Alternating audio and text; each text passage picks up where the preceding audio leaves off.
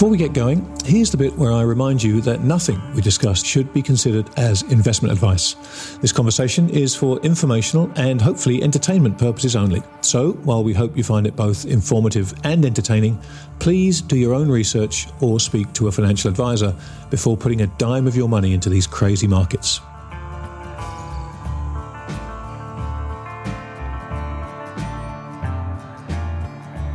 You're about to listen to a special preview edition of The Endgame featuring our very special guest, James Aitken of Aitken Advisors in the UK. Given the recent chaos in UK LDIs and the resultant fallout in sterling and gilt markets, I thought who better to explain to Bill and me not only what went wrong, but also why it has him deeply concerned about the market's plumbing.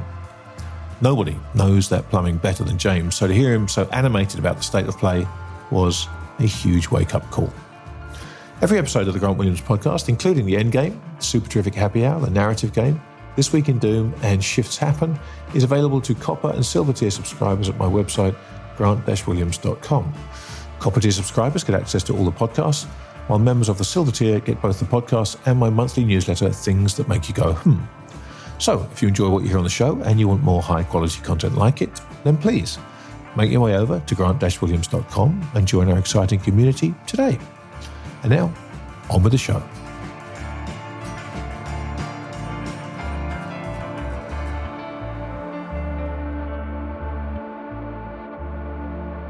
James, mate, welcome back to the Endgame. It's uh, it wouldn't be the Endgame without you. I have to say that there's there's nobody who's I think got a keener eye on trying to figure what that is and what it looks like than you.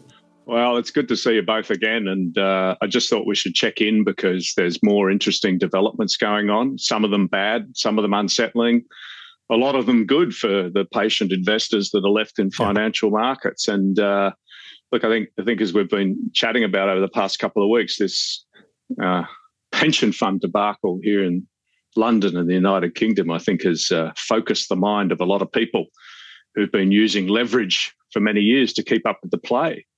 Uh, so well, perhaps let's, we could, yeah, yeah, let's kick off with that because I, I think yeah. the, the, LDI thing has kind of everyone realizes it's a thing and everyone realizes yeah. now it's a problem. But I don't think people quite understand what kind of thing and what kind of problem it is. And, and the, you, you, and I had lunch last week, and and you. You kind of laid it out for me in no uncertain terms, and I, and I felt a chill go down my spine once I understood it better. So perhaps we could start with that. Yeah, and it's it's been around for a long time, but before we even get into LDI, let, let's think about the past decade.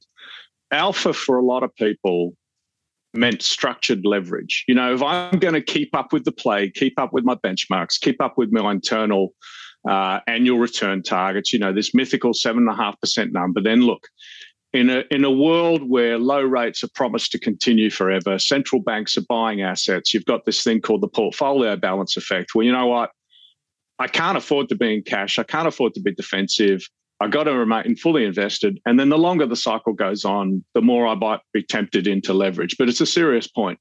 For a lot of people, alpha equaled structured leverage. And, and I choose my uh, the structured word very carefully. So not structural, but structured, where you want to increase your exposure and returns to your chosen asset class you're going to deploy a few derivatives, turbocharge it a bit, borrow a bit of money, simply to keep up with the play. And, and to be very clear, in the hands of large, experienced buy side firms who have invested millions of dollars in risk technology over the last decade, understand their collateral, their liquidity, it's no problem. But as you both know so well, risk always trickles down to the people who are least equipped to handle it, right? Golden rule of finance. So to me, LDI was a metaphor for a lot of things people did. And, and to be fair to the people that invested in these LDI programs, it actually made a lot of sense. And it had its origins in an accounting change 20 years ago, right? So if you could provide a solution to uh, pension funds to help them minimize accounting risk, if you will, you know, there was going to be a lot of demand for that. But starting a decade ago, people started asking questions about LDI. It's like, you know what, it makes a lot of sense now. There's a fair bit of leverage creeping into this. Are pension funds equipped operationally to manage the leverage, the operational side of this, yes or no? And everyone suspected that at some point, if UK rates spiked for any reasons, there might be some problems in LDI schemes. Now, to skip forward for the benefit of our listeners, skip forward to the spring of 2022. Stories emerged. I mean, obviously, UK rates alongside other rates and gilt yields gone up a fair bit by the spring of 22. And stories started to emerge in the financial press. This is March, April this year, that certain LDI schemes, or should I say pension funds in the UK, were running through their collateral pools. In fact, some of them had run out of collateral to post as variation margin. You're thinking, well, that doesn't sound terribly good.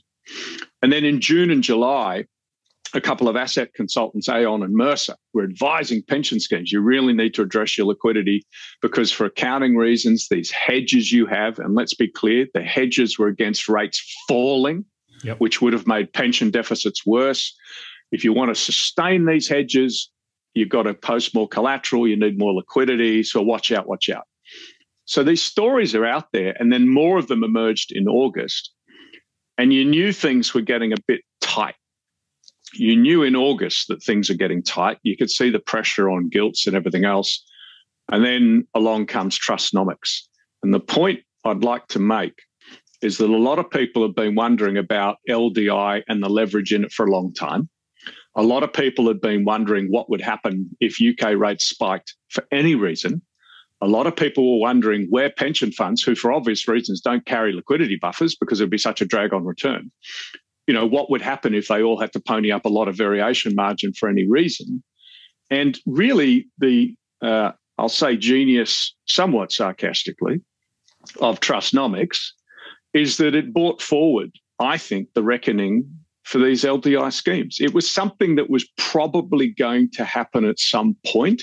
It's just that it was brought forward by this hopeless, hopeless effort from Truss and Kwarteng uh, when they tried to deliver their fiscal statement. So that's that's the background. People were looking at it for a long time, and and then the question becomes, what actually happened in technical terms? And it's it's it's really quite simple. It sounds strange, but what were the why were these UK pension funds uh, selling so many assets? Well, there's two reasons. Firstly, they were trying to meet variation margin calls. So they got these long dated structural hedges. And to be clear again, these long dated structural hedges are largely accounting hedges to minimize any pension fund's exposure to falling rates. They therefore have a large accounting value, if you will, even though they're further out of the money. So, pending an emergency meeting of the pension fund trustees, these guys say, oh gosh, what do I need to do to maintain that hedge? I need to come up with the variation margin because this is moving out of the money, right? oh gosh, I don't have cash. Oh gosh, I'm going to raise cash by selling what? The one thing I do have gilts, linkers, short term sterling debt, Aussie AAA RMBS, anything that was liquid. I'm like, I'm going to tap it out to try and raise cash, which is what they did. And you had all sorts of fire sales of relatively liquid assets. But of course, Grant, the problem is if you're trying to post gilts and gilts are falling in value, then for margin purposes, it's like trying to fill a leaky bucket yeah. because you're pouring more and more gilts into it. And the, your counterparty is saying, more please, more please, because we're trying to keep it on, a, on an even keel and it's not working. So it was a very pernicious um, feedback loop that was underway. And it took for the Bank of England to step in to smooth things over, to give everyone time to sort of regroup and think about where they were at. And a fair play to the Bank of England, their intervention was pretty effective. And we can talk about that as well. But look, it was a, at one level, people had been waiting for this smash up for a long time. At another level, they were a bit unlucky. But again, it's another reminder that often the plumbing is really important. And that if you can't come up with the variation margin to post to your counterparty, then you need to flog other things. Uh, and it became quite a crash up, quite a smash up indeed. But then the flip side is this distressed selling, this margin call, if you will, on pension schemes provided a phenomenal opportunity for other patient investors to pick up great bits and pieces of paper. Um, gilts, linkers, short dated sterling credit, AAA RMBS, the AAA tranches of CLOs, you know, uh, various bits of US dollar securitizations, you know, for the quick hands that were prepared for this. You know, it's always a story of finance. Someone's deleveraging, someone else at the right price will be buying. So there was a risk transfer, if you will, of certain pieces of collateral from somewhat weak hands to the stronger patient capital, um, you know, very high caliber credit and fixed income investors. But it was a brutal process very unsettling for markets. And um, as much as the near term LDI leveraging may be complete, I think this episode has really important read through for other forms of levered duration or other forms of structured structured leverage that may be out there. Well, let's talk about that, James, because that's a perfect way to describe what happened, and I think that will help a lot of people understand mm. why it was mm. so why it was such a waterfall. And to your point, you, you can see how quickly it stabilized that people were quite happy to take on some of that collateral on their own books. But yeah. When you and I had lunch, you know, we spent a lot of time talking about this, and it was clear mm. to me that your concerns about how wide this might go rather than how deep it might go were significant. So let's talk yeah. about how this spreads out and, and what kind of a problem it could be let's think uh, the question I've been getting from my clients for the past month and a half has been, oh, what else out there looks like LDI? And, and my response, which is a tiny bit cheeky, but only a tiny bit cheeky, is the better question ought to be what out there doesn't yeah, right. look like LDI? Because as we went through the last decade, everything had a bit of a whiff of structured leverage. It's how people kept up with the play. People had to do what they did. And, and again, in the right hands, there's no problem with structured leverage. Uh, the incentives were there for the pension funds and everything else. But everything has a bit of a whiff of structured leverage. And it's not just structured leverage exposure. The full conversation is available to subscribers to the copper and silver tiers of my website grant-williams.com. Nothing we discussed should be considered as investment advice. This conversation is for informational and hopefully entertainment purposes only. So, while we hope you find it both informative and entertaining, please do your own research or speak to a financial advisor before putting a dime of your money into these crazy markets.